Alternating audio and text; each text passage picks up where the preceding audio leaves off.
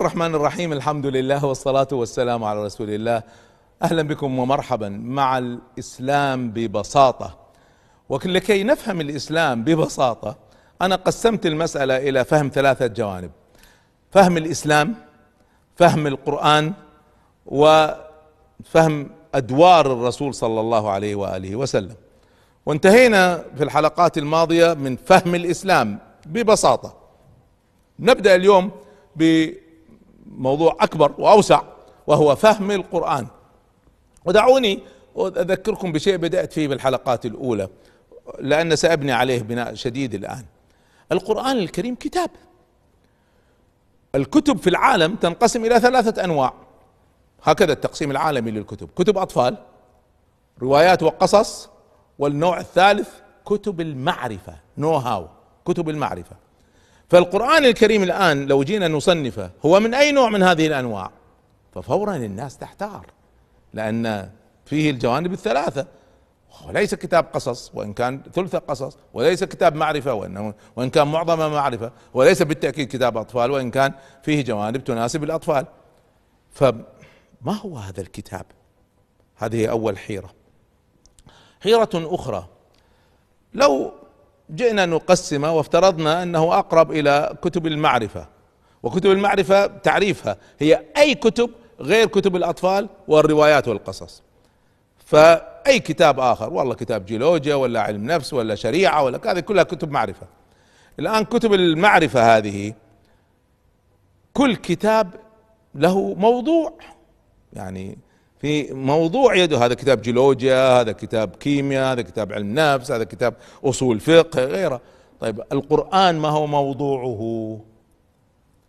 ثم عندنا سؤال آخر. طيب كتب المعرفة تنقسم إلى أبواب وفصول. ما هي أبواب القرآن؟ ما هي فصول القرآن؟ طيب هل التقسيمات اللي هي السور وأجزاء ثلاثين جزء وأحزاب ستين حزب. هل هذه هي أبواب الفصول؟ بالتأكيد لا لأن عادة كتب المعرفة الباب له موضوع والفصل حتى له موضوع. لكن إحنا لما نقرأ القرآن نجد في السورة الواحدة مواضيع يمكن في الصفحة الواحدة عدة مواضيع. فما هو؟ وهذا هذا الذي سأجيب عليه في الحديث هذا. ما هو تصنيف القرآن؟ ما هي ما هو موضوع الرئيسي للقرآن ما هي أبواب القرآن وما هي فصول أبو كل باب من هذه الأبواب. تعرفوا إذا إذا عرفنا هذا التقسيم سنعرف القرآن والإسلام ببساطة. وهذا الطرح يعني شوية مختلف فجيد ان تكتبوا وترسموا الشجرة معي. خلونا نرسم الشجرة مع بعض يلا. الشجرة هذه سأبدأها بطريقة شوية مختلفة حتى عن السابق. أنا أريد أن أقول لكم نقلة غريبة شوية بس مقصودة. إلى عالم التدريب. تعرفون إحنا عالم التدريب يعني لنا شيء من خدمة فيه. التدريب المحترف احتراف عميق هو يعمل الأمور التالية. يعطي معلومات ينمي مهارات يغير قناعات معلومات مهارات قناعات. والهدف من وراء هذا كله هو تغيير الأداء وتغيير السلوك. ثلاث أمور معلومات مهارات قناعات هدفين. تعديل أداء الإنسان وإنتاجيته وتعديل سلوكه وتصرفاته. طيب. الآن أنا كمدرب محترف أختلف عن المدرس لأن المدرب المحترف يريد أن يوصلها بوقت قصير وبعمق. هناك طريقتان سواء في التدريس وعلى فكرة ممكن نستعملهم في التدريب. طريقة نسميها طريقة السلسلة وفي طريقة أخرى نسميها طريقة الدوائر. في السلسلة وفي الدوائر. وأقول لكم شيء ركزوا جيدا. إذا فهمتوها ستعرفوا ما هو القرآن الكريم. إذا لم تعرفوها صدقوني ستبقى الخلطه ما هي واضحه فيلا. السلسلة. خلينا أضرب مثال بسيط جدا. وخلينا يعني نتخيل بالرسم هكذا. يلا. تخيلوا إني أريد أن أدرس موضوع مثل فريق العمل. مدير أريد أن ندرس في دورة تدريبية عناصر فريق العمل. عناصر فريق العمل عشرة عناصر. فعادة ناخذ العنصر الأول اللي هو القيادة. الفريق لازم له قيادة. هذه القيادة ما هي مواصفاتها؟ ما هي شروطها؟ كيف أدائها؟ كيف كذا؟ فنمسك موضوع أو باب اسمه القيادة ونخلص منه. بعدين نمسك باب ثاني. أو موضوع ثاني وهو التخطيط. فريق لازم يبدأ بقائد يحدد قائد ويضع له خطة. تمام. فالآن طبعا نربط القيادة مع التخطيط. إذا حلقتين فيهم اتصال بسيط.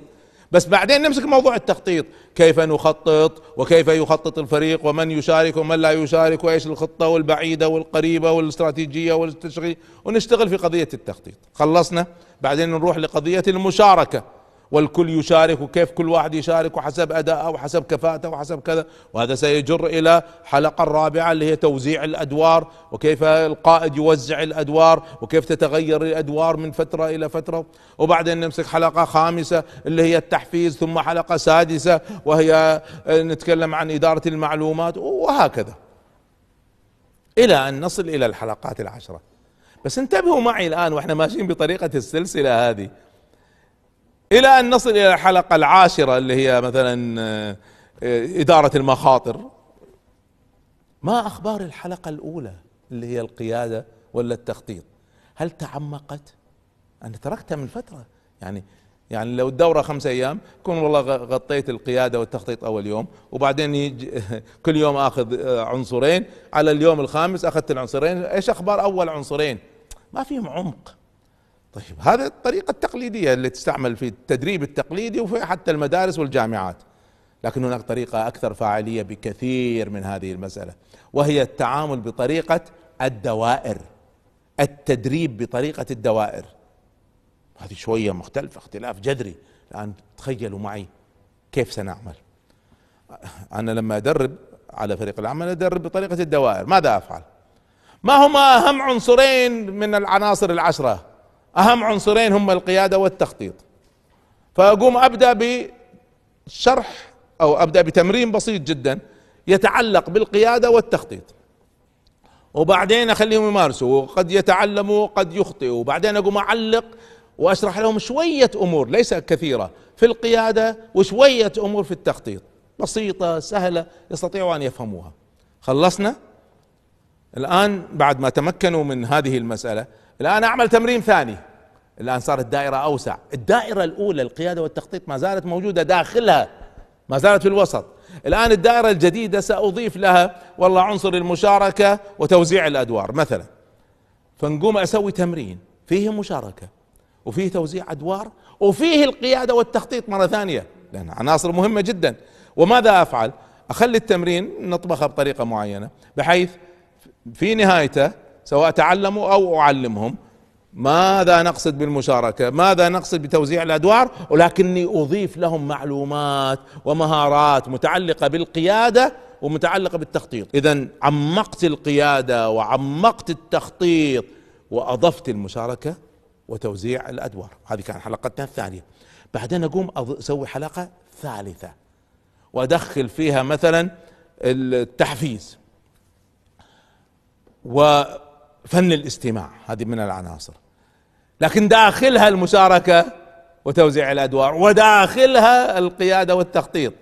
فالآن أسوي تمرين في كل هذه الأمور الستة وأتوسع في هذه المسألة. والآن لما أتي للتعليقات سأضيف معلومات ومهارات في القيادة والتخطيط وفي المشاركة وتوزيع وسأضيف أشياء جديدة لها علاقة بالتحفيز والاستماع. وتأتي الحلقة الرابعة تؤكد الأولى والثانية والثالثة وتأتي الحلقة الخامسة وهكذا إلى أن أنتهي من العناصر. طبعا لما أخلصهم كلهم قد أكتفي وقد أكرر تمرينين وثلاثة وأربعة فيها كل العناصر لكن ما أخبار القيادة والتخطيط اللي هي الأساس؟ هنا تعمقت تعمق غير عادي غير عادي. احفظوا جيدا يا سادتي الكرام. القرآن الكريم كتاب بديع لم يكتب مثله. ليس فقط لأنه معجز من عند الله سبحانه وتعالى لكنه معجز حتى في هذه المسألة.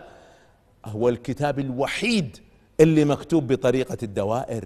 القرآن ما هو مكتوب بطريقة السلسلة ما هو مكتوب بطريقة كتب المعرفة. الباب الأول القيادة. وفصولها كذا وكذا وكذا. والباب الثاني تخطيطه. هو ما لا هو يشتغل بهذا. وذلك من من مكة يبدأ يعطيهم شيء بسيط جدا.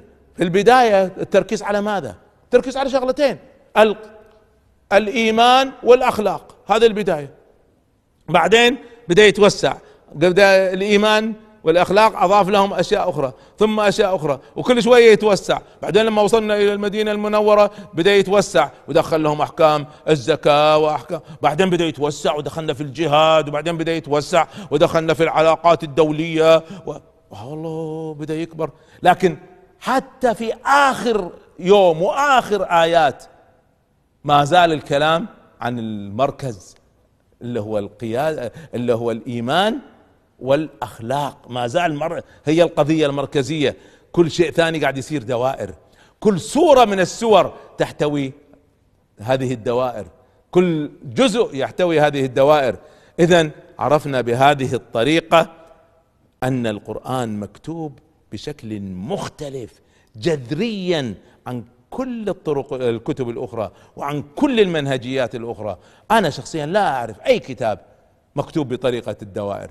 إلا القرآن الكريم وهو كتابه بديعه كتاب من عند الله سبحانه وتعالى الذي خلق السماوات والأرض والذي يعرف كيف هذا الإنسان ينميه ويصنع على عينه لكي يجعل خليفته في الأرض. في الحلقة القادمة بإذن الله تعالى سأحدثكم عن موضوع القرآن وأبواب القرآن ونبدأ بالحديث عن فصول القرآن ببساطة. أستودعكم الله والسلام عليكم ورحمة الله.